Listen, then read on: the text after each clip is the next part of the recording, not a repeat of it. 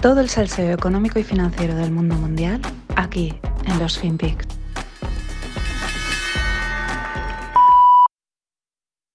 I think the one place where the greatest consternation would be caused in the short term for admission, having nothing to do with the merit and preparedness of the country to come in, would be to admit the Baltic states now in terms of NATO Russian, US Russian relations.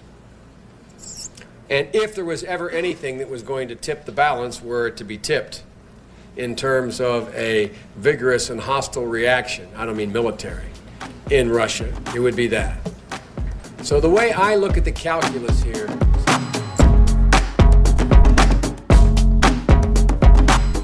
Hola, no financieros. Una semanita más. Este que veis, igual ha reconocido el, tono, el voz, un poquito más vigoroso. Es Joe Biden, Sleepy Joe Biden, en, cuando era pues, senador o alguna cosa de estas, en el año 1997.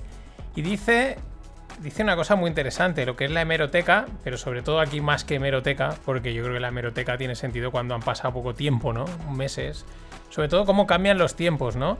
Dice, la única cosa que puede provocar una respuesta vigorosa y hostil de Rusia sería que la OTAN se expandiera hasta los países bálticos. Eh, y bueno, los países bálticos serían invitados a entrar en la OTAN en 2002. bueno, empezarían las conversaciones, tal, tal, tal. Y hasta el 2004 no, no, entrarían. Esto también por poner en contexto lo que en las últimas semanas he comentado, ¿no? Lo rápido que, no, no, pues para entrar en la Unión Europea, tal, sí, firma, aunque luego haya un proceso, ¿no? Que por lo menos tardaron dos años desde que empezaron conversaciones, tal y cual y cómo cambian los tiempos, ¿no? En aquel momento lo que era grave era. Eh, podía ser un escenario, ¿no? Y esto. Y esto, pues, bueno, la excusa es parecida o no, vete tú a saber, ¿no? Y sin embargo, los países bálticos entraron en la OTAN y no sucedió nada. Pero bueno, vamos con diferentes actores que hay por aquí, por el medio de todo este conflicto. Vamos a seguir desgranando poco a poco lo que va sucediendo porque al final es lo que copa la, actualidad y encima afecta a todos los campos financieros, económicos y de inversión. Así que no toca otra que Rusia, Ucrania, Europa, Estados Unidos. Vamos con los mediadores. La lista de mediadores que se han ofrecido o se están ofreciendo para solucionar el conflicto crece por momentos. Todos con intereses, lógicamente. No te vas a venir del otro lado del planeta a mediar sería lo lógico, ¿no? Realmente que viniese alguien de, pues yo que sé, de Nueva Zelanda, por ejemplo, o algo así, a decir, oye, eh, venga, porque sería como algo muy neutral, pero no. El primero, pues el príncipe Bin Salman de Arabia Saudí. Bueno, este, este tiene ahí la sospecha de haber mandado asesinar a Khashoggi, el, bueno, creo que era Khashoggi, el, el periodista este, o sea que es un tío también de déjalo ir, ¿no? Pero se ha ofrecido a mediar. A ver, aquí el huele a petróleo, huele a oro negro que alimenta. Eh, porque quizás, esto es especulación pura y dura, pues con todo este jaleo a los saudíes, que son los que controlan, se les escapa de las manos eh, poder manejar el precio del petróleo a su gusto. Está disparado, eh, hoy, ayer por la noche se iba a 139 dólares, creo que llegaba a marcar el pico, luego volvía a corregir. Bueno, de todo el jaleo de las materias primas os hablaré mañana, ¿no? Pero, ¿qué han entrado? Estos dicen, oye, yo me, por alguna razón, ¿no? Pues eso, probablemente eh, esto se les escapa al control que suelen meter en el tema, en el mercado del petróleo. ¿Quién más? Pues Turquía, Erdogan. También se muestra conciliador. Erdogan, es curioso.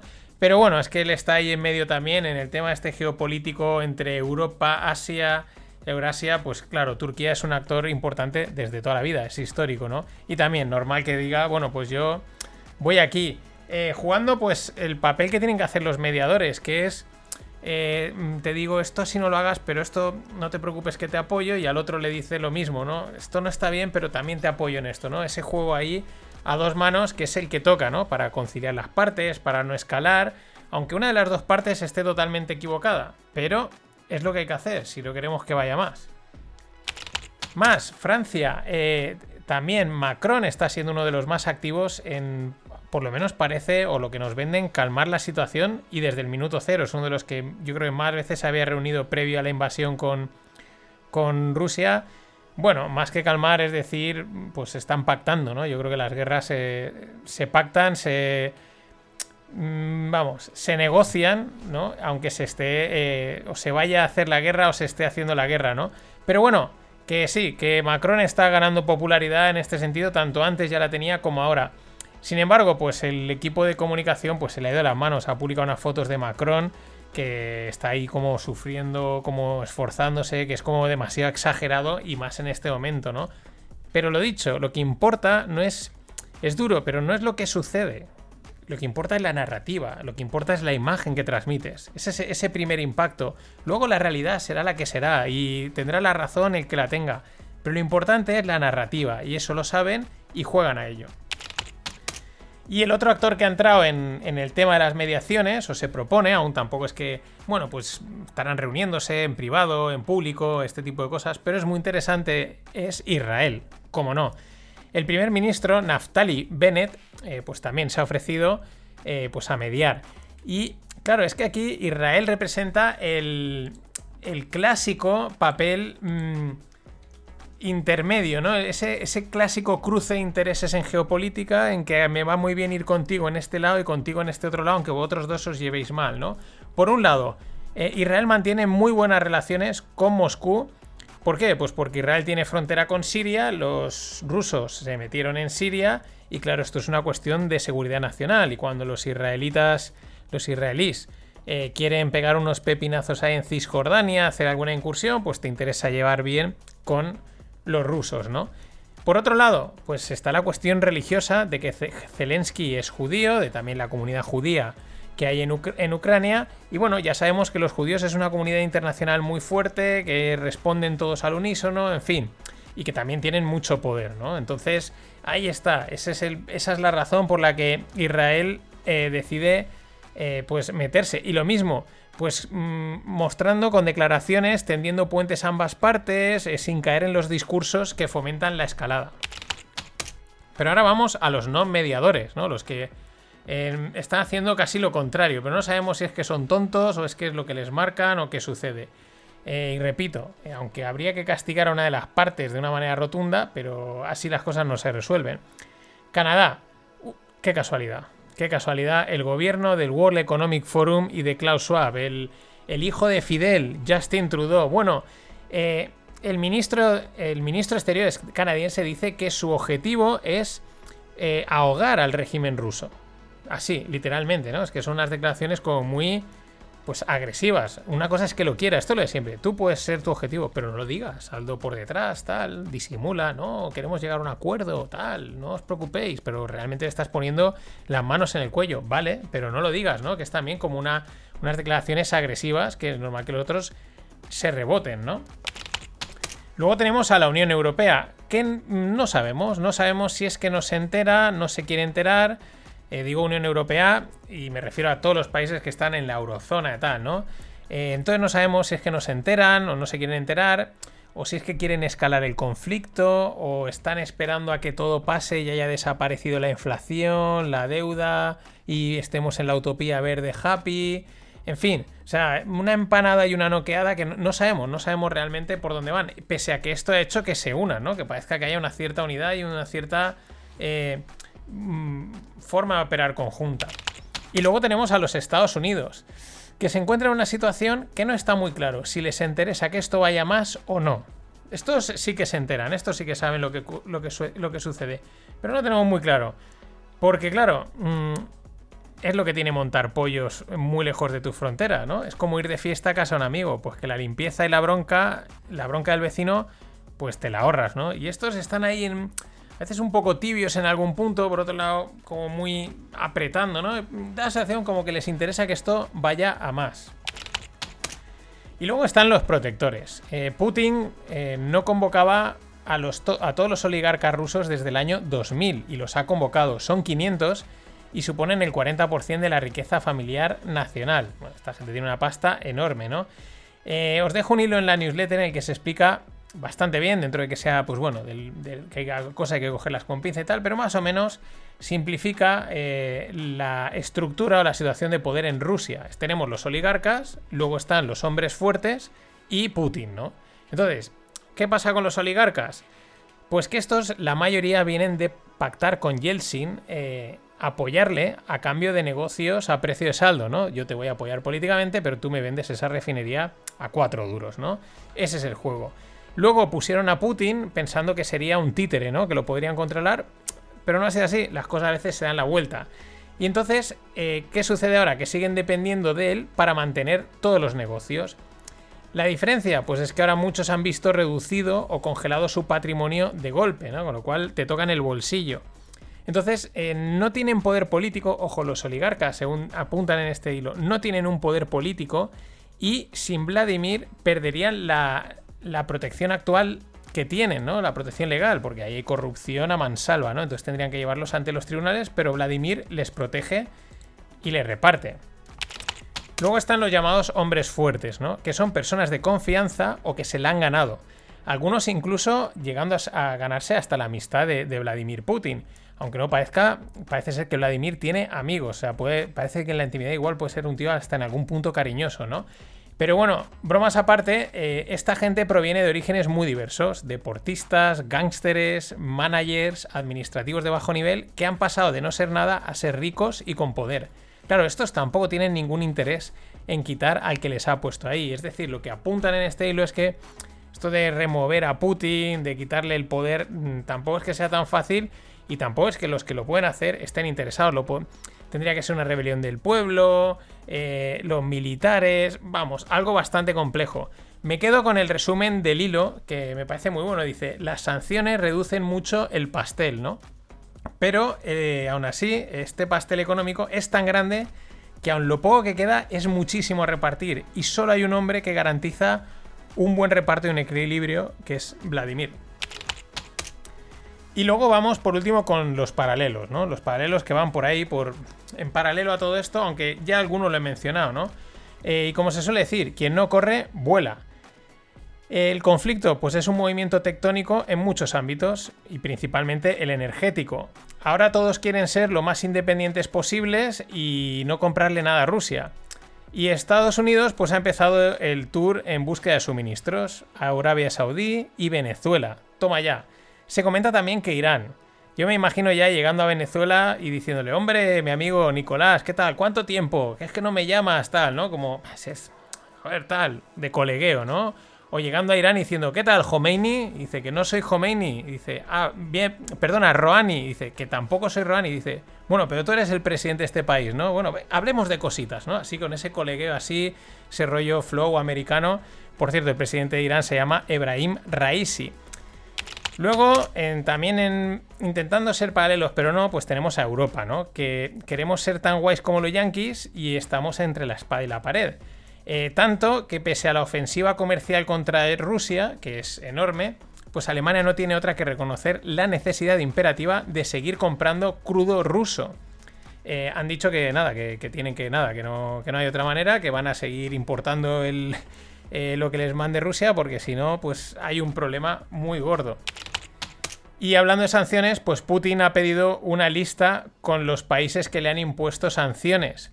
Aquí me imagino que le dicen, señor Vladimir, eh, acabo antes si le digo los que no le hayan puesto sanciones, porque la lista es larguísima. Y bueno, un saludo a Miguel Ángel Ramos, que como todos los meses, caña y gilda. Pero de aquí a dos semanas, todas las aportaciones, todos los coffees van en petardos, que las fallas son la semana que viene. Vamos con lo, con lo otro.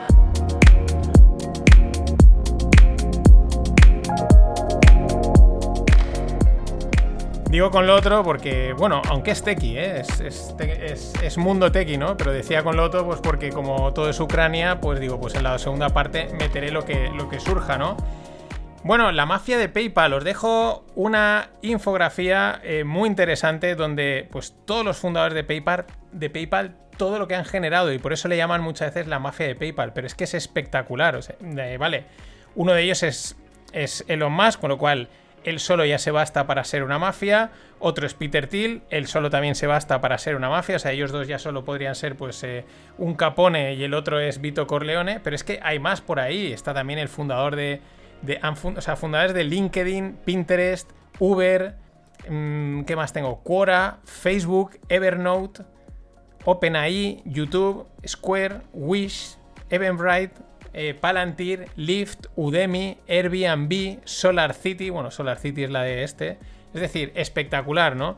Y Boro más tuiteaba diciendo, imaginaros que a esta gente se le hubiese puesto, como hacen en el IBEX, una cláusula de no competencia y este tipo de historias tan anti libre economía, ¿no? Pues todo, todo el negocio que habrían dejado, habían dejado de generar.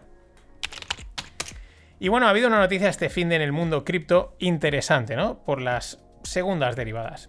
El tema es que dos míticos de, desarrolladores, emprendedores de este sector, eh, pues concretamente considerados padres del concepto DeFi, o de uno, unos de los padres del, concepto DeFi, eh, pues han decidido dejar este sector y abandonar las 25 aplicaciones que llevaban en marcha.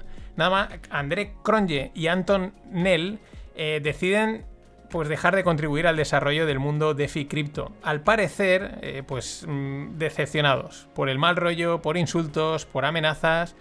Pues nada, que les han hecho perder el interés y han dicho, mira, que os den por saco, nosotros hacemos marcha. Esto es por un lado. Igual han visto que no va a dar para tanto, que esto está limitado, ¿eh? O sea, dicen, uy, uy, que esto igual no va a ser tanto como pensábamos y más vale abandonar el barco. Igual, no lo sé, ¿eh? Pero sí que lo que alegan es ese, pérdida de interés, mal rollo, insultos.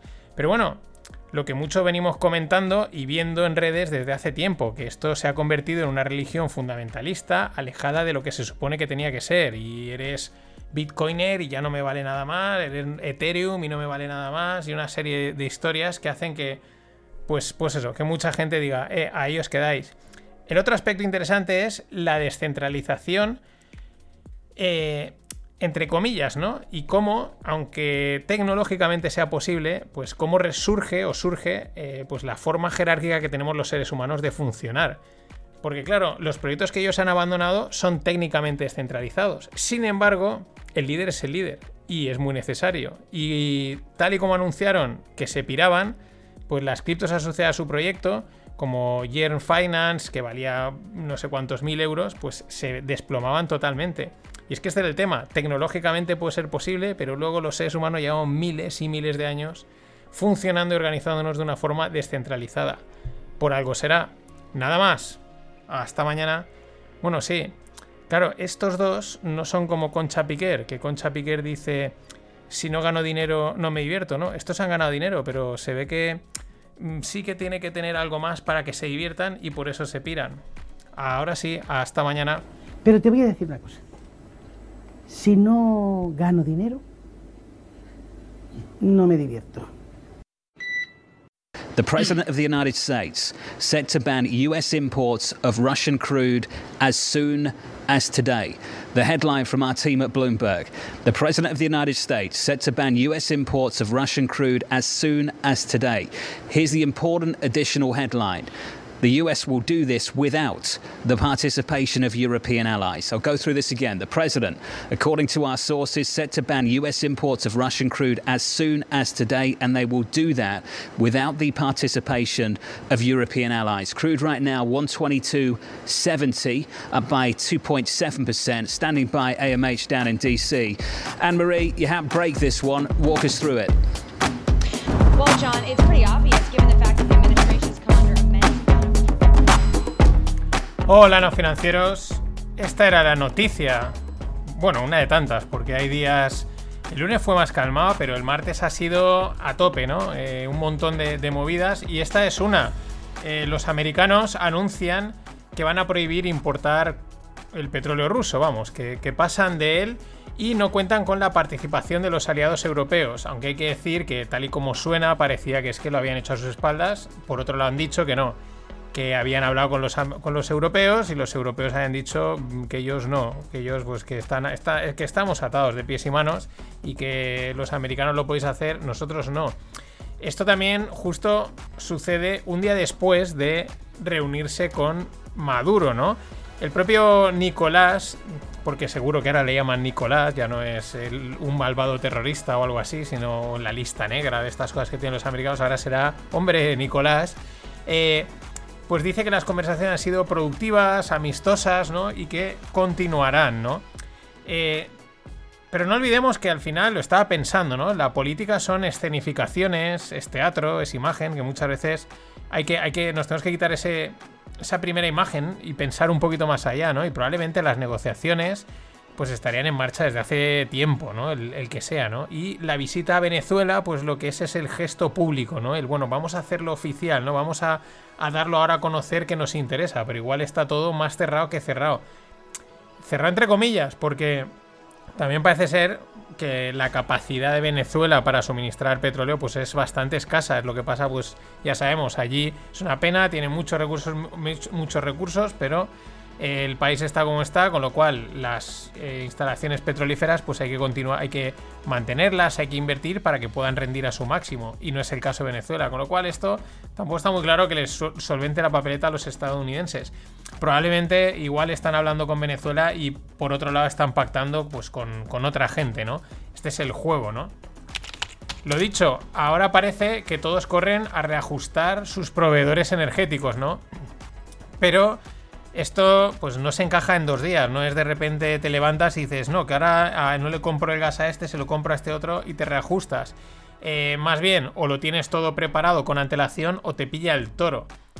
En un lado, en el de los que lo pinta, que lo tienen todo hiladito, son los americanos, y en el otro, pues parece que, bueno, americanos y chinos, y en el otro, pues los europeos, ¿no? Que pues, pues han dicho, no, es que nosotros no podemos, ¿no? Es como menuda pinza nos estáis haciendo, ¿no? El Reino Unido eh, también tras la estela de su aliado. Lo que pasa es que con un poquito más de calma, ¿no? Dicen que ellos eh, a lo largo del 2022, ¿no? Van a dejar de, importar eh, productos y petróleo ruso. Es una transición más tranquila y pues bueno, les dicen a sus empresas, oye, tenéis tiempo, ¿no? Pero esto se acaba. Bueno, el 8% más o menos de la demanda del... O sea, perdón, Rusia eh, suple ese un 8% de la demanda de, petróleo de Reino Unido. Que bueno, pues es, es, un, es, un, impacto importante, pero bueno, esa diferencia, ¿no? De bueno, con calma, chavales. Eh, lo bueno es que, pues como muchas cosas en el mundo, este puzzle al final se trata de resolver una suma y una resta. Me refiero, cuánto se produce, cuánto se consume cuánto produce cada país y cuánto consume cada país. Realidad no, no, es mucho más complicado. Así que en realidad esto del petróleo y de las materias primas son habas contadas. Eh, porque son las que son y están donde están. Y bueno, algunas, como son los de los productos alimenticios, se pueden hacer crecer, otros pues no se pueden crear de momento, como es el petróleo. Lo que quiero decir es que, pues por desgracia, no están repartidas de forma homogénea por la faz de la Tierra, ¿no? Vamos con el reparto de, sobre todo de algunas materias, en concreto respecto a Rusia. El otro día os comentaba, Rusia tiene eh, su peso en el PIB mundial es de un 2%, que decíamos, pues para lo que igual, la gran Rusia y tal, pues es bastante poco, ¿no? Ya decíamos, casi lo mismo que España eh, y superado por tres estados americanos, pero pues tiene en principio un poder militar, o es una, y en principio el poder militar, lo digo porque está en duda de su lo que están demostrando en Ucrania. Hay quien dice que, que se están conteniendo, hay quien dice que es que eh, no, que no, que no, que ese ejército pues es de segunda, pero lo que sí que es una potencia nuclear y el control de las materias primas. Entonces aquí viene la clave. Eh, Rusia es el 11% del suministro global de petróleo. No es, no es moco de pavo. Un 17% del suministro global de gas natural. Se dice pronto, ¿eh? Un, casi un 20% del gas natural viene de Rusia. Eh, eh, globalmente. Un 11% de la producción mundial de trigo y un 10% de eh, minerales industriales. Pues eso, tienen ahí un... Claro, pero es que luego miras el mapa y de verdad es que lo de Rusia es que es muy grande, es que es muy grande. ¿Cómo no vas a tener de todo? Es acojonante.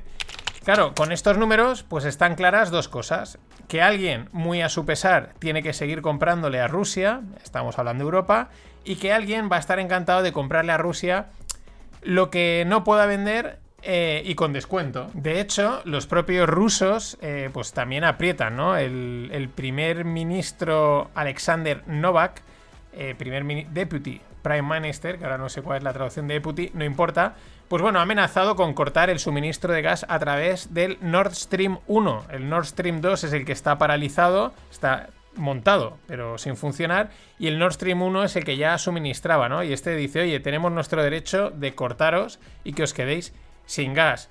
Daros cuenta que aunque se siga hablando, cada día se está hablando mucho más de la guerra económica que de la guerra militar, porque es que realmente la, la militar, entre comillas, pese a que esté muriendo gente y es duro, es un, paraguas de todo lo que se esté moviendo por detrás.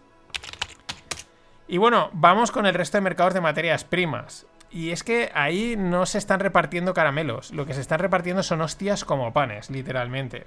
O sea, la situación, voy a resumirla para que se entienda así, ¿no? Sin entrar en mucho detalle técnico para que no nos perdamos cuál es la situación. Muchos productos están disparados, pero disparados es en línea recta. Eh, vamos, cobre, eh, trigo, maíz, níquel, en fin, eh, todos los metales industriales disparadísimos. Por ejemplo, el cobre ha llegado a los 5 dólares, que vamos, sus máximos normalmente eran 2 y pico, 3 y algo. El níquel ha llegado, ha pasado en un chasquido, o sea, en un nada, de 20 mil dólares la tonelada a 100 mil dólares la tonelada, pero en línea recta. Claro, este tipo de movimientos por las tensiones, porque la gente dice, uy, que me quedo, me lanzo a comprar, etcétera, se pago lo que sea, bla, bla, bla, pues llevan a los organizadores del mercado, que en este caso, pues por ejemplo en, en, Londres es el LME, CME, los que montan, ¿no? Se les llaman los mercados, los que organizan el mercado, ven que todo se funciona como toca, pues están, se han visto obligados a introducir medidas de emergencia que ya han puesto en algunos otros momentos de la historia, como son límites al precio, paradas de cotización, cuando un producto de esto se mueve mucho, un porcentaje, lo paran, lo dejan un tiempo a ver si se relaja. Pero en este caso no. Ha habido mercados como el del trigo, creo que comentaba Greg, que han sido tres o cuatro días en limit up. Es decir, no se puede operar porque está disparadísimo. También otra de las medidas ha sido deshacer operaciones cerradas. Es decir, oye, yo ayer casé esto, ¿no? Eh, llegamos a un acuerdo en un intercambio. No, la puedes deshacer si quieres. Y permitir posiciones cortas para evitar entregas. El tema eh, no olvidemos que aunque el 90% de los mercados de materias primas suele ser especulación, al final cumplen una función física, que es, oye, yo te compro níquel y tú me lo y pues me entregas níquel, ¿no? ¿Qué está sucediendo? Que hay participantes que no pueden hacer entrega del producto, de ese acuerdo que se ha cerrado financieramente. Claro, eso no pueden hacer entrega, pero es que tampoco pueden deshacer la posición financiera. Cuando van al mercado y dicen, oye, deshazme este contrato, dicen, no, es que no hay comprador o no hay vendedor eh, no hay contraparte, es decir, el mercado está roto. Y por último, ¿esto a qué lleva? Pues que a que grandes manos están enganchadas, o sea, no pueden salir del mercado. Es decir, quieren cerrar una posición y no hay nadie ahí. Y si algo quieres vender y no tiene comprador, pues vale cero. Es decir, la peña está liquidada literalmente. Lo que pasa es que eso está ahí aún como latente, ¿no? O sea, bueno, los que lo estén sufriendo lo saben que están palmados, pero como que aún no se ha extendido. Por ejemplo, Teucrium, que es una creadora de ETFs, pues ha suspendido la creación de nuevas participaciones en el ETF que tienen de trigo, ¿no? O un gran, eh, se habla que es un chino, pero es un gran productor de níquel, eh, tendría una posición corta de 200.000 toneladas eh, a un precio medio de 21.000. Es decir, el mercado se le ha ido en contra hasta 100.000. Es decir, el mark to market es una pérdida de 12 billions. Más esto afecta, por lo que dicen, a tres bancos y varios brokers como contrapartes. En fin, una auténtica barbaridad. Y con esto, la situación de las materias primas alimentarias a nivel global es la siguiente. El trigo, fijaros, fijaros que ya no solo es eh, el petróleo, es que también son las materias primas de comer el trigo. Rusia y Ucrania suman entre las dos el 29% del suministro global de trigo. Solo Rusia, digo, perdón, solo Ucrania es el 12% y Rusia el 17%. Maíz, solo Ucrania representa el 17% del maíz mundial. Y girasol, ojo, el aceite de girasol, Ucrania es el 50%, Rusia el 28%, o sea, controla absoluto el mercado. Y la harina de girasol, Ucrania es el 61% y Rusia el 20%. Claro, con razón el otro día rulaban por ahí de que hay ciertos supermercados que están limitando la compra de, eh, de, aceite de girasol a una persona por producto. Si es que esta gente tiene totalmente controlado el mercado. Y como decía antes, las materias son las que son y están donde están. Es decir, esto es sumar y restar. Y ya le gustaría a la Fed y al BCE eh, poder imprimir materias primas tal y como imprimen dinero. Y hablando de imprimir, Europa considera realizar una venta masiva de bonos para financiar la energía y la defensa. La verdad es que esto, tal y en el momento en el que lo lanzan, la situación y con el fin con el que se lanzan estos bonos, o se van a lanzar, están considerándolo, pero parece muy seriamente, se podrían considerar como bonos de guerra. Los clásicos bonos de guerra, ¿no? Para financiar la guerra. Estás financiando la energía y la defensa. La verdad es que nada más salir la noticia, los mercados se han relajado un rato, ¿no? Han tenido un relax, se lo han tomado a bien. Y es que este es el impacto de las instituciones públicas en ellos. Y desde mi punto de vista, es el miedo subyacente que tienen muchos operadores en el mercado de apostar contra el mercado. Es decir, aquí hay una guerra, aquí hay una movida gorda. Deberíamos de estar, esto debería estar cayendo, deberíamos de estar apostando contra esto, pero ojo, no vayan a llegar los del BCE, los del Fed y toda esta tropa, se saquen un nuevo instrumento financiero, inunden de liquidez el mercado y me pillen como al del níquel. Otra derivada interesante es que son bonos europeos, es decir, unidad y, centralización desde Bruselas hacia los 27. Y esto es llamativo porque no sé si te acuerdas de la polémica de eurobonos sí, eurobonos no. Ojo, no hay que confundir con eurobono como un bono emitido en el extranjero, que es la otra acepción, no.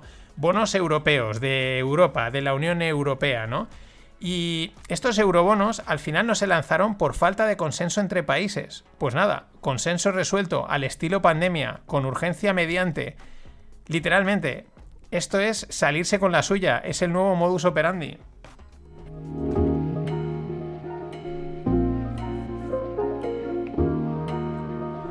He decidido que voy a lanzar el club, club no financiero sea como sea. En modo beta, aunque falten cosas, porque si no, si no lo tengo ahí hasta el final. Vamos con el mundo tequi.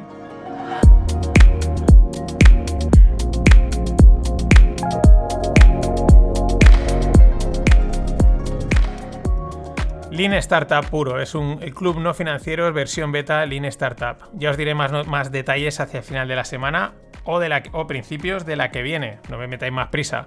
Bueno, más móvil y Orange acuerdan una fusión que dará lugar a una empresa valorada en casi 20.000 millones y será la operadora más grande de Europa. Estará por encima de Movistar espectacular. La verdad es que la historia de Más Móvil es de no parar. Desde que se fundó en, el en febrero del 2006, que son apenas 16 años, que se dicen pronto, pero pasan rápido y sobre todo en el mundo este de, de, las, de una gran empresa, pues tampoco es que sea...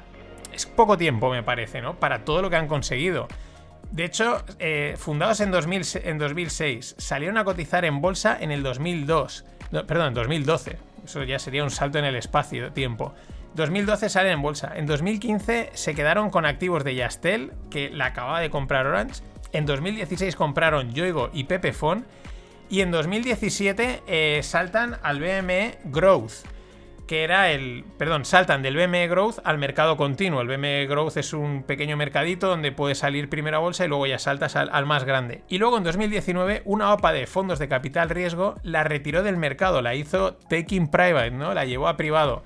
Y lo último, pues esta espectacular fusión. O sea, vamos, un- una historia espe- espectacular. Y en la parte cripto vamos con, pues con otra historia de realidad humana en la utopía cripto. Eh, Consensus es una empresa que se erigió en Adalí de la descentralización, abrazó Ethereum y se propuso, pues como cualquier empresa tech, innovadora del mundo cripto, pues bueno, ser líder y revolucionar todo lo posible y todas estas historias, ¿no? Que está muy bien. Oye, perfecto. Sin embargo, el dinero es el dinero. Y Consensus vendió parte de su negocio a JP Morgan. Ah, amigo, In Diamond We Trust. Y entre parte del negocio incluía el famosísimo y utilizadísimo wallet llamado Metamask. Ahora luego os hablo de él.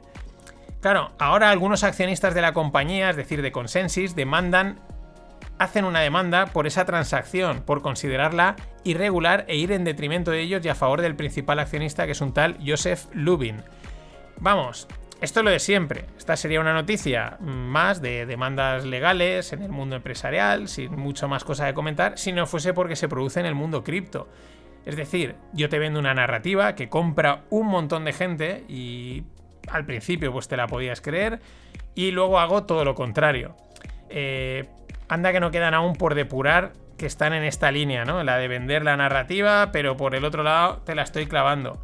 Pero el otro hecho es que JP Morgan compra Metamask, que por si no lo conoces es un wallet integrado en los, navegadores que tiene la cara de un, de un zorro y que, pues la verdad, funciona muy bien y me atrevería a decir que cualquier usuario cripto la tiene instalada, ¿no? Esta, esta aplicación o esta extensión. Con lo cual, mucha gente y además mm, muy buena reputación tiene Metamask. Y claro, recuerda, hay que recordar que esto tiene que parecer descentralización, pero que no se enteren que poco a poco detrás de todo esto están los de siempre, Diamond and Company. Y nada, para cerrar hoy, pues hay que recuperar esta canción, porque con el tema de la falta de materias primas, que si no va a llegar el, petróleo, pues este tío lo clavó. Nada más, hasta mañana. For petrol. For petrol. For petrol. But I'm on a horse. I'm on a horse. I'm on a horse. I don't need petrol because he runs on carrots. He runs on carrots. He runs on carrots. I don't need petrol because I'm on a horse. The reason why the price of gas is going up is not because of steps the president has taken. They are because President Putin is invading Ukraine, and that is creating a great deal of instability in the global marketplace. La inflación, los precios de la energía son única responsabilidad de Putin y de su guerra ilegal en Ucrania. Sí, señorías, es verdad, es la verdad, señorías.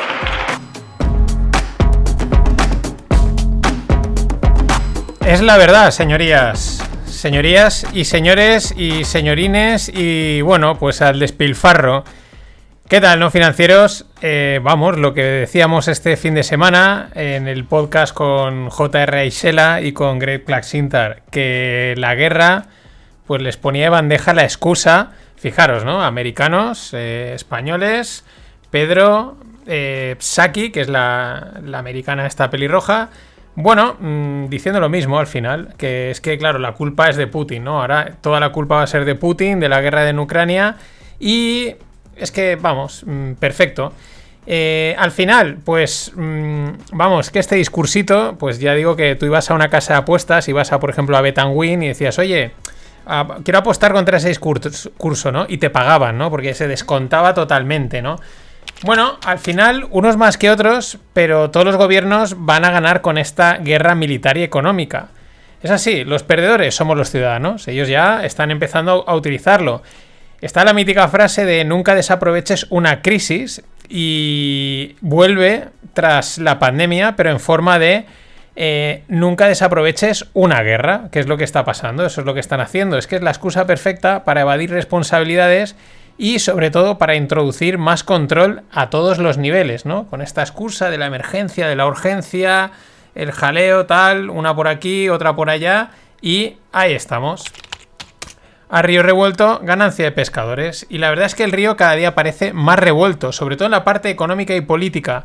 El conflicto parece como que está, o sea, siguen dándose cañonazos, pero está como no llega tanta información. Parece que los rusos están como parados o no acaban, van avanzando lentamente o se están esperando o los están frenando. No lo sabemos. Las negociaciones siguen.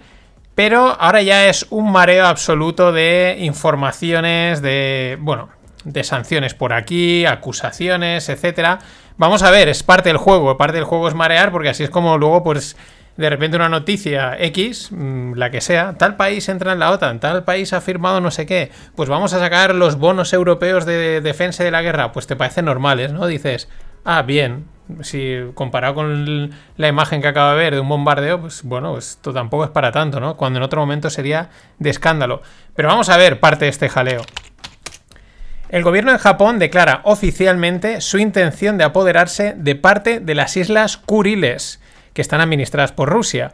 Estas islas es una hilera de islas que va desde la isla norte de Japón, que se llama Sapporo, hasta la península de Kamchatka, ¿no? Son una, una, hilera así pequeñita, muy finita, pero muy larga, ¿no? Y hay unas en el medio, pues vamos, esto es lo típico que hay, pues tropecientos en mil sitios, que si son tuyas, que si no, pero en el río revuelto, pues Japón dice, oye, pero además oficialmente, ¿eh? queremos quedarnos con las islas Kuriles que consideramos que son nuestras. La verdad es que, si vais a mirar esa zona del mapa, esto es aparte Luego hay otras islas por ahí que hacen como un arquito que conectan la isla de Kamchatka casi con, con Alaska o algo así. O sea, hay unas cosas por ahí perdidas. El mundo es enorme. Y Rusia también, claro, ya lo dije ayer, ves que es espectacular. Bueno, hay un problema de suministro y una parte viene derivado de los costes del gas y del petróleo. Eh, claro, ahora da igual lo verde, ¿no? Y sin embargo, mm, el secretario de Transporte americano, Pete Buttigieg, que Trump decía Buttigieg, se reía de él, pues bueno, eh, lo dicho, se necesita, es como ha surgido un problema por culpa de la energía verde. Eh, no se ha invertido en infraestructuras de petróleo, en la crisis geopolítica, entonces suben las materias primas, eh, las materias primas fósiles y eso afecta a la energía eléctrica que también sube de precio y sube precio todo, ¿no? Estamos en esas, ¿no? Y es como ahora, las últimas semanas parecía que lo verde daba igual, ahora la nuclear es verde. Y sin embargo, lo que digo, sale el secretario de Transporte americano, Pete Buttigieg, y dice, el transporte eléctrico traerá un ahorro de costes para los americanos. Y te quedas así dices, ¿cómo? Pero tío, ahora este es el discurso. Claro, eh, la luz se produce con gas y, con nuclear, pero los coches eléctricos son más caros. Es decir, yo a día de hoy no le veo el, el, ahorro de costes, ni por la parte de lo que cuesta la energía eléctrica, ni por la que cuestan los coches eléctricos, que ya lo dijo Carlos Tavares, CEO de Stellantis, que no son ni, que ni son ni van a ser más baratos, al contrario, no se los va a poder permitir la gran mayoría de la clase media. Y es que esto va en la línea, porque eso sigue de fondo del no tendrás nada y serás feliz. Pues claro, con este plan de precios y con estas previsiones, pues es que no, literalmente no es que no tendrás, es que no vas a poder pagar nada. Eh, está abocado todo el mundo al pago por uso. La gente que tenga mucha pasta, pues podrá atender 15 coches y el resto, pues a pagar por lo que uses. Eh, la solución al problema es la misma que nos ha metido en el problema. Es lo de siempre, ¿no? No querías caldo, pues tomas dos, dos tazas. ¿Qué creíamos? ¿Que esto había cambiado? No, no, si esto sigue siendo lo mismo. Más, más, más del jaleo informativo. Estados Unidos tiene 336 laboratorios biológicos repartidos en 30 países. En Ucrania tendría 26 de esos 336. Claro, los chinos se lo echan en cara, ¿no? y a los americanos les preocupa que los rusos se hagan con ellos. Pero esto lo importante es qué es lo que nos confirma, ¿vale? Porque que los chinos digan A y los americanos B y los rusos C, pues vale. Pero ¿qué es lo que confirma? Pues que por mucha medida de seguridad que tengan estos laboratorios biológicos, no deben de ser nunca lo suficientemente seguros, deben de ser un riesgo muy alto cuando estos cogen y los montan fuera de sus fronteras. 336 laboratorios. Dicen, no, no, no, que si, si se escapa algo, que mate a los ucranianos, a los rusos, a los nigerianos, a los españoles, a quien sea. Pero en Estados Unidos no quiero ninguno. Ese es el detalle. Rusia suspende la venta de moneda extranjera hasta el 9 de septiembre. Es decir, la convertibilidad del rublo, del rublo a tomar por saco. El detalle, habían dicho hasta el 9 de septiembre. La pregunta, ¿esto qué quiere decir? ¿Que la guerra va para largo? Y hay quien dice que, bueno, mm, que cree que sí, ¿no? Que, hombre, si la conviertes hasta el 9 de septiembre, si fuese algo temporal, dirías, bueno, hasta en abril, bueno, hasta dentro de un mes y ya veremos. No, no, directamente hasta septiembre. Más, China sigue cerrándose y acumulando materias primas. De hecho, Xi Jinping dijo en una entrevista que China no puede confiar en los mercados internacionales para asegurarse el suministro de comida. Interesante, o sea, es eh, muy local, eh, nos cerramos, aquí esto va mal, esto va mal y esto no va a solucionarse en el corto plazo. Es lo que dejan entrever sutilmente, ¿no? Más cosas. Rusia hizo pruebas de desconexión de Internet en julio. En el julio pasado hizo una prueba de desconectarse totalmente de la red mundial y conectarse a una red llamada Rusnet.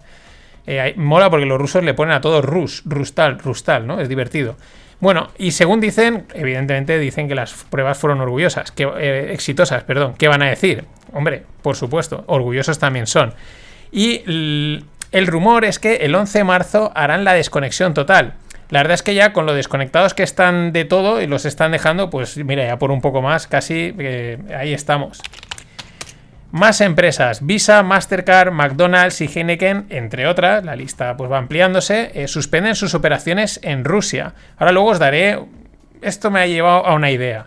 Y bueno, ¿qué va a hacer Rusia? Pues a través del Sberbank, que en teoría está quebrado, o sea, por lo menos en las sucursales europeas decían que estaba quebrado. Bueno, pues a través del Sberbank pretenden sustituir a Visa y Mastercard con el sistema de tarjetas MIR, en conexión con el chino UnionPay. ¿no? Es decir, esto ya se está empezando a ir bastante, lo de los dos bloques económicos. Yuan, dólar, porque, o euro dólar, o como lo queramos decir. Y esto va en la línea. Los americanos consideran bloquear las reservas de oro de Rusia. Eh, ya sabemos que al final los países, pues no voy a estar enviándote el oro, ven y vuelve, ¿no? Bueno, guárdamelo tú en la cámara, te pago, pero ese oro es mío, ¿no? Por eso podrían bloquear el oro que tienen pues que puedan tener en territorio americano que tengan allí depositado los rusos, ¿no? Mm, pero claro, esto sí que, como alguien comentaba, esto sí que sería un acto de guerra. Ya de hecho, las propias declaraciones es como. mm, Es que es como lo último que tocas, ¿no? El, pues te puedes congelar las divisas, no sé qué, pero el oro es como esto es intocable. Esto sí que sería como una. directamente un acto de guerra. Y los chinos se ofrecen a coordinar junto con Europa para pues una coordinación para dar una solución al tema de Ucrania, ¿no? Así todo como muy apaciguador, ¿no? Y para cerrar toda esta parte, todo este retaíla de noticias, una de cada lado, una de cada pie, eh, Rusia ayer respondió a la prohibición de importación de petróleo de los Estados Unidos con una prohibición a exportar materias primas, ¿no? Dijo, vale, pues de aquí no sale nada. Y ante esto uno podía pensar que se va a disparar el petróleo, que va a haber más miedo y caídas en acciones. Pues no, el mercado rebotó y el petróleo cayó de precio. Vamos, como habéis visto, el jaleo de acusaciones, amenazas y sanciones es un no parar. Pero vamos, de volverse locos. Pero de vez en cuando, pues intentas ponerlas así las ideas en conjunto y vamos a especular un poquito, que sé que os mola bastante. Claro, eh, la pregunta es ¿por qué se van? Y me refiero a empresas como las petroleras o como McDonald's. Vale, el discurso oficial lo tenemos. Es imagen, es compromiso, etcétera, ¿no? Tal, este tipo de, pues bueno, ¿no? Yo no quiero tener nada con Rusia y tal. Vale, vale. Pero es que si lo reflexionamos, a ver, estas empresas saben manejar perfectamente situaciones de mala imagen. O sea, se trata de petroleras y McDonald's. Tienen que estar las petroleras venderte que son que el petróleo es verde y McDonald's venderte que su comida es sana. Y eso lo llevan haciendo desde hace tiempo. Eh, seguro que están en países y en lugares peores y saben que con una buena campaña de imagen pues limpias cualquier porquería y tu público se olvida a los dos días de tu lado oscuro. Entonces la pregunta es ¿por qué se van? Y aquí mm, la especulación es que pues quizás saben algo más. Quizás tienen claro que, es mejor tener estas enormes pérdidas ahora eh, que en unos meses serán inmensas. Y no porque la gente haya dejado de comprarte.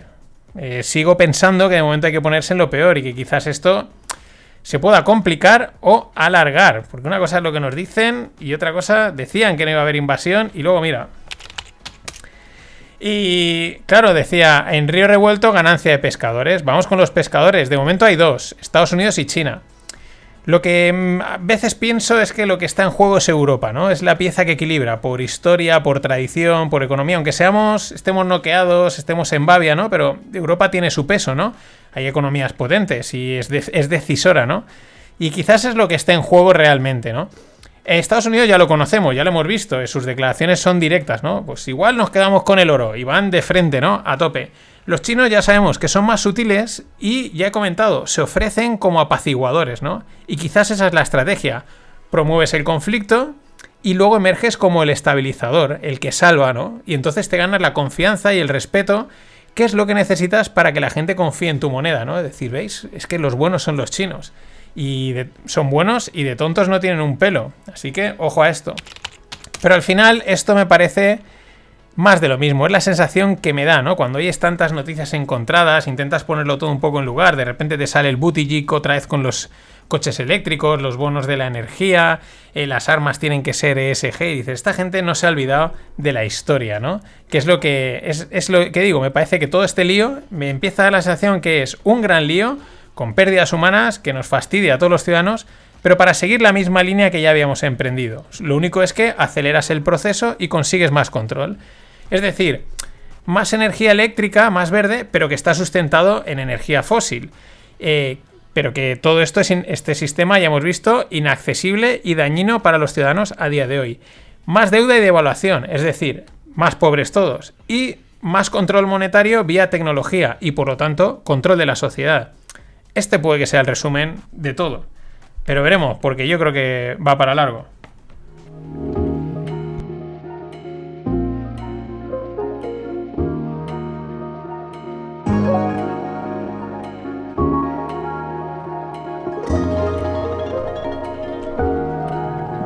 Vamos con un poquito de cripto.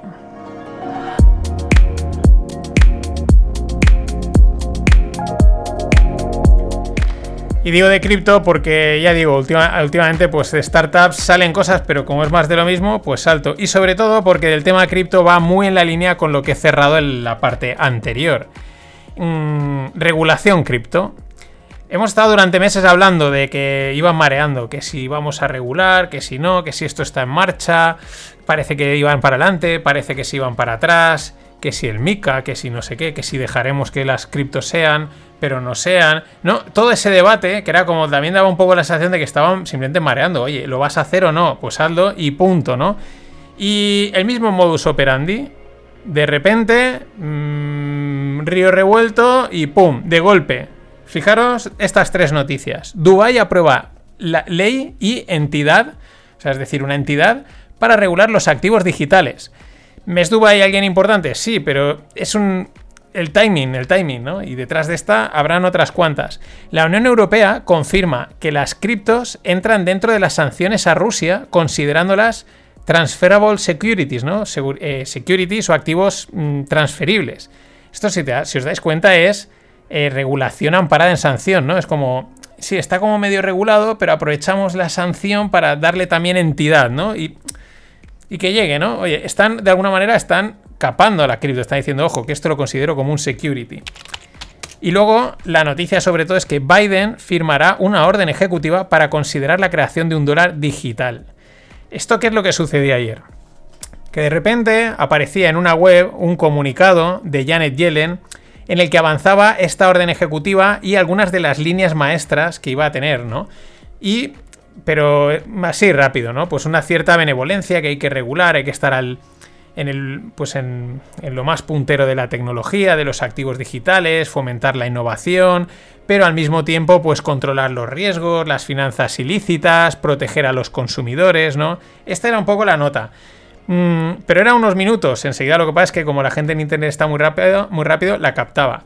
Yo la verdad es que estos despistes de que se publicó sin querer, pues son para enmarcar. O sea, yo no me los creo. Mm, puede ser, ¿eh? Porque funcionarios torpes hay muchos. Pero a mí me parece en el clásico test de opinión pública, ¿no? Lo lanzas así un minutito, lo quitas, parece que no es, pero ya empiezan a hablar, mides y, ah, pues sí, parece que a la gente le ha gustado. ¿Qué es lo que pasó? Al sector cripto enseguida se hizo ilusiones de, guau, mira qué bien, sí, van a regularlas, tal, qué guay, Bitcoin, etcétera. Pero en realidad lo que pintaba es esto. Eh, creación de la criptomoneda estatal y estricta regulación del resto. Mm, si tienes el poder de crear la tuya y matar al resto, ¿para, ¿por qué no lo vas a hacer? Eh, ¿Por qué no acabar con el sueño húmedo? Es hacia donde pinta. Más control monetario, mm, social, etcétera. Y al final, la única moneda, esto ya os hablaré, pero en realidad, si lo pensáis, la única que te permite auténtica privacidad en los pagos son las monedas físicas el, un dólar de clink, clink, clink, un dólar, un euro de clink, clink, clink. Es el único. Yo te lo doy y nada se entera nadie. Es el único. Nada más. Hasta mañana. Os dejo con dos grandes. Yo digo una cosa. Como le decía, que muchos dicen, yo tengo un chico que estudia, dice, economía. Economía no hace falta estudiar. Eso es bien cierto, no hace falta estudiar. ¿Cómo que no? No hace falta. El hombre que gane cinco duros que se gaste uno y hasta la economía. Tuvimos una reunión, yo podría calificarla de respetuosa, cordial, muy diplomática, entre la delegación del gobierno de Estados Unidos y la delegación del gobierno venezolano que presido. La hicimos en el despacho presidencial principal, en el despacho número uno. Ahí estaban las banderas de Estados Unidos y de Venezuela y se veían bonitas las dos banderas unidas como deben estar, la bandera de Estados Unidos y de Venezuela. How do we get to the place where, you know, Putin decides he's going to just invade Russia. Nothing like this has happened since World War II.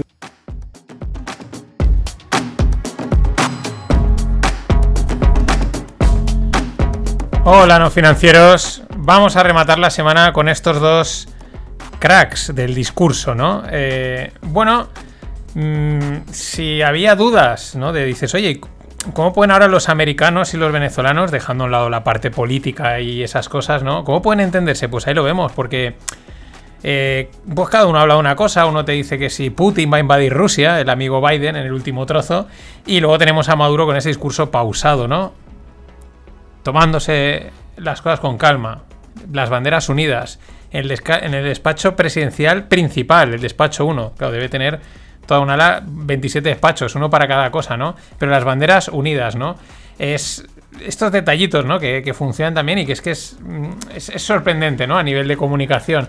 Pero claro, pues lo que he dicho, lo digo, perdón, lo que digo, ¿no? Eh, yo creo que más que entendimiento, pues lo que es, en el caso de que hablasen ellos dos, que realmente las que hablan son las delegaciones, pues es un diálogo de besugos, ¿no? Cada uno dice una cosa y todos contentos y todos, ah, sí, sí, esto ha ido genial, tal, las banderas están juntitas, ¿no?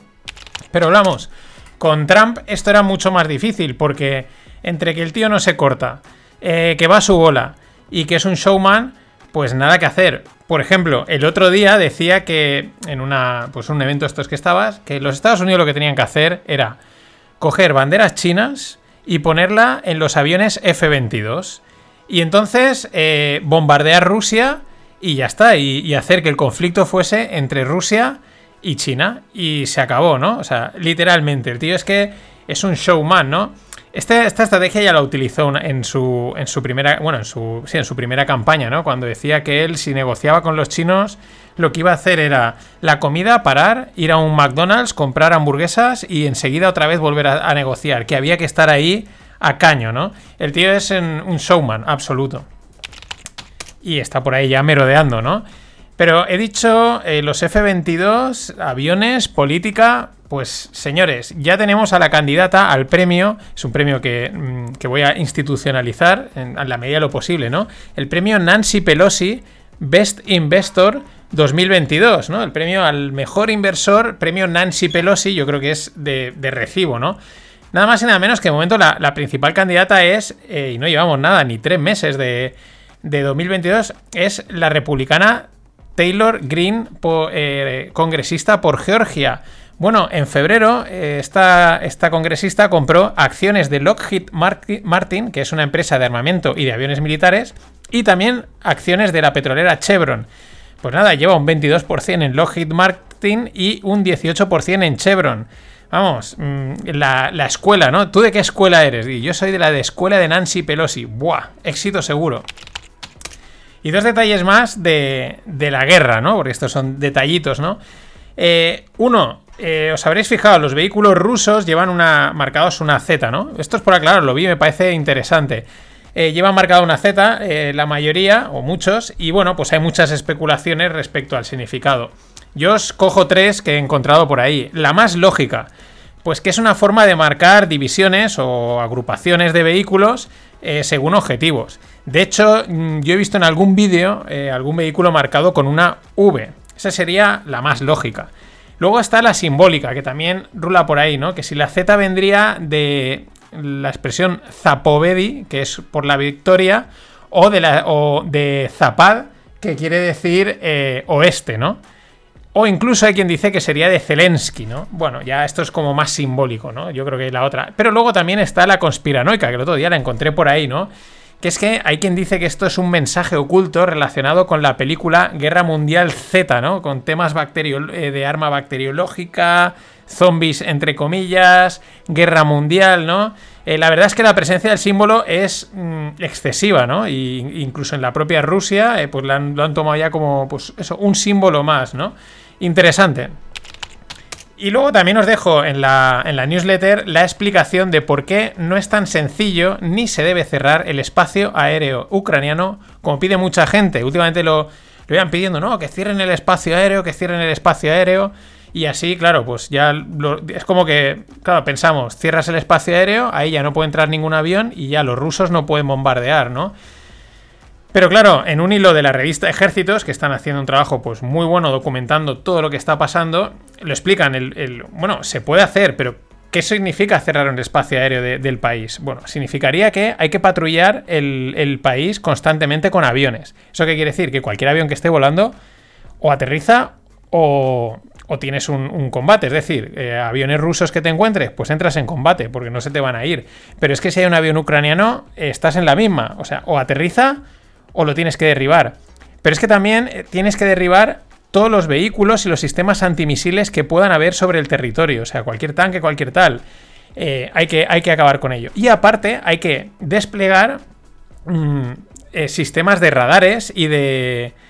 Mm, Pues eso, de control terrestre, ¿no? Con lo cual, en pocas palabras, en lo de es que hay que cerrar el espacio aéreo es como entrar en guerra, ¿no? O sea, es meterse allí a, pues a, vamos, directamente a la guerra. Pues esa razón, pues aunque lo piden, pues hay quien sabe de esto y dice, señores, uno, no es tan sencillo y dos, es que sería escalar el tema. Y seguimos con pues otros temas así relacionados de la guerra, pues in- interesantes, curiosos, incluso con ese toque, pues digamos, mm, que le podemos sacar un poquito de chispa, ¿no? A la petrolera Shell le ha tocado explicar que una vez estallado el conflicto, eh, aún compró una carga de crudo de los Urales a Rusia, ¿no? Y, y además con precio de descuento. Y claro, pues que han dicho, han emitido un comunicado explicando, pues lo que te puedes imaginar, ¿no? Eh, que lo hicieron para no cortar el suministro, que la alternativa no iba a llegar a tiempo, que se iban a quedar desabastecidos, que fue una decisión muy difícil y que los beneficios obtenidos de la... Además, mola porque en el comentario ponen "Ob- beneficios obtenidos de la limitada cantidad de petróleo. Es como, hemos comprado poquito, nada, un, barco de estos enormes, pequeñito, que esos beneficios eh, pues van a ir a ayuda humanitaria para Ucrania. Eh, lo que comentaba ayer, son profesionales en lavar su imagen y se están pirando todos. O sea, mm, deducen que puede ir a peor o que se les puede complicar mucho más, no la imagen, el negocio. Pero claro, luego está a quien le da igual lavar que no lavar la imagen. Y al estilo de nuestro presidente Chad, Pedro, porque es un Chad, o sea, el tío sale ahí y con toda la cara, pues eso, salen, te mienten, pero además que ni pestañean. Y mienten también que ah, dices, "Hostia, igual hay algo de verdad ahí, ¿no? Y eso que lo sabes que te está mintiendo, ese es, el éxito de esta gente. Ahora, ¿a quién me refiero? Pues al ministro de Exteriores ruso, Sergei Lavrov, que tiene pinta de ser el perro de presa de Putin, ¿no? Tiene una cara ahí seria, dura, es el que ha hecho los comentarios más duros de todo el, de toda la- el gobierno eh, ruso y dice, ojo, ojo lo que dice Lavrov, dice, no tenemos planes de atacar otros países. De hecho, nosotros no hemos atacado Ucrania. Claro, claro, si es que, o sea, eh, si no has atacado, o sea, si- dices que no has atacado Ucrania, pues ¿cómo quieres que ahora me crea que no tienes planes de atacar otros países? Es que, de hecho, la propia, eh, la propia frase da a entender lo contrario, ¿no? Cuando tienes que matizar y decir, no, no, oye, que yo no quiero atacar otros países, y a lo mejor dice, pero si no te hemos preguntado. O sea, es... Pero con toda la cara, ¿eh? Este tiene una cara de, de tío duro, duro. Y bueno, habían salido ya nombres de posibles compradores del Chelsea, sí, el equipo de fútbol de Roman Abramovich. Sin embargo, la última noticia al respecto es que la venta eh, pues se ha quedado paralizada. ¿Por qué? Debido a las sanciones. Está totalmente paralizada. De hecho, el club parece ser que no puede vender tickets, ni merchandising, ni transferir jugadores. A mí lo que me gustó es la idea de Matthew Syed, que salía el otro día en un programa inglés, eh, explicando la motivación que tuvo en su día Roman Abramovich en comprar el Chelsea, ¿no? La explicación. Más allá, claro, siempre nos quedamos, pues bueno, multimillonario, le apetece comprarse un equipo de fútbol, eh, su, sueño, etcétera, que también, ¿no? Pero el punto es muy interesante porque Matthew dice que, mm, que fue una manera de comprar protección frente a posibles movimientos de Putin. En el sentido de que pasas de ser un oligarca anónimo, anónimo entre comillas porque se saben los que son, pero sí, no conocido, a ser un personaje público muy relevante. Y por lo tanto, en ese momento, eso te da cierto nivel de protección. ¿Quiere decir que te pueden matar? Sí, te pueden matar, te pueden hacer cualquier jugarrota, pero tiene mucho más impacto, tiene que estar mucho más medido, es más difícil, ¿no? Porque la imagen pública y más de un equipo de fútbol te protege enormemente. Y vamos con Amazon. El gigante anunció ayer un split de 20 a 1 y se une al split que también había anunciado Google de 20 a 1, con el mismo ratio. Esto quiere decir que los accionistas pues tendrán 20 acciones por cada acción que posean. Eh, o lo que es lo mismo, pues que es dividir el precio actual por 20. Y además Amazon al mismo tiempo anunció un programa de recompra de acciones de 10 billions. Eh, a ver, el split es una forma de hacer más atractivo el precio de cotización. En lugar de valer 3.000 dólares cada una, pasan a valer 150 dólares. Y digamos que lo que haces es bajar el precio de entrada y más pequeños se lo pueden permitir. Y claro, aquí hay ya quien opina y con, con, bueno, pues acertando en parte, ¿no? Aunque esto nunca se sabe, pues que estos movimientos son un sinónimo de empapelada al retail, ¿no? De colocarle acciones al retail porque aún hay muchas que vender y, a lo mejor esto sigue bajando, ¿no? Lo mejor es que justo al segundo del, anuncio, tal y como lo anunciaban, las acciones PAM se disparaban y subían un 10%, eh, tan verticales como las materias primas. Ahí entraban los algoritmos a hacer su trabajito. Y otra noticia interesante respecto a Amazon es que cierra sus tiendas físicas de libros, pop-ups y otras tiendas llamadas eh, Four Star, ¿no? Cuatro estrellas. Interesante porque bueno, a un gigante como Amazon, Amazon no le es rentable tenerlas ni siquiera a lo mejor como flagships. Ya sabéis que, por ejemplo, la mayoría de las tiendas de, Apple son flagships, son tiendas de, de, donde enseñar el producto, pero luego lo compras donde quieras, ¿no? Eh, ni siquiera a lo mejor en esa parte, eh, o porque no son rentables de, de, sostener, pero a lo mejor por imagen te podría, te podría servir, o bien porque los productos que venden la gente los tiene ya tan asociados a online que no hay manera de, sacarlos, ¿no? Pero no deja de ser interesante, sobre todo porque últimamente también se ven movimientos en startups que, o, empresas digitales que están empezando a moverse también al, producto, al lugar físico, ¿no? Y sí, y todo tiene, todo tiene sus asteriscos.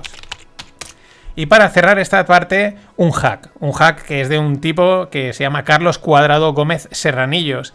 Y lo encontré en Twitter y me parece de genio, ¿no? El tío dice, acabo de reservar dos apartamentos completos en Ucrania por Airbnb. Dice, el precio es muy económico. Dice, yo no voy a ir. Pero dado que están bloqueando ayudas y pues es una manera de enviar dinero directamente a quien lo necesita.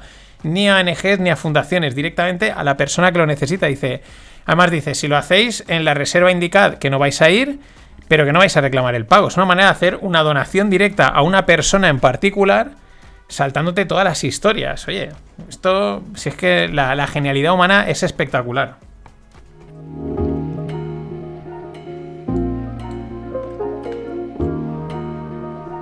Y bueno, como estamos en fallas, José Ángel paga los petardos de la semana que viene. Gracias, José Ángel. Un saludo allí a una hora menos en Canarias.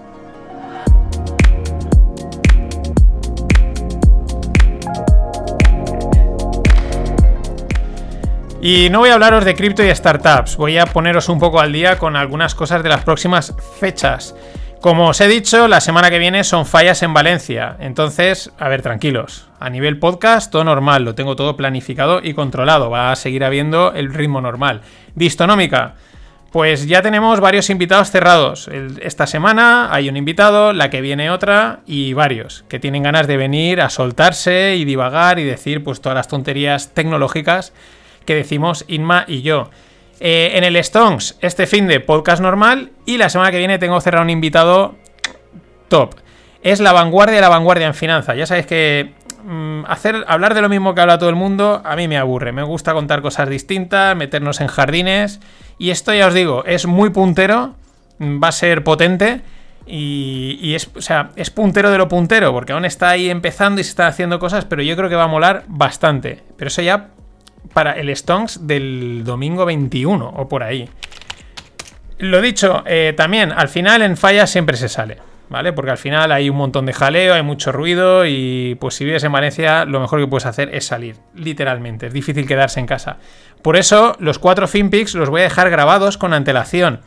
La newsletter igual, aunque pues estas, las newsletter igual quedan un poquito más breves.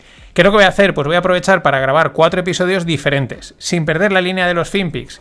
Eh, porque es una manera de probar contenido, ideas y estructuras distintas a lo habitual.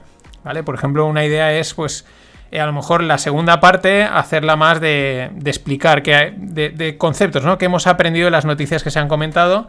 Y dices, ¿y qué harías con la parte de las startups? Pues mm, para el año que viene me gustaría sacar una tertulia solo de startups. Eh, ¿Qué haríamos con los cripto? Pues hacer unos finpics dedicados a cripto, ¿no? ¿Molaría traer a gente de cripto? Sí, pero como todo el mundo de cripto cuenta lo mismo y, tiene muy poco sentido crítico, pues mm, me lo guiso y me lo como. Pero estos son ideas, ¿no?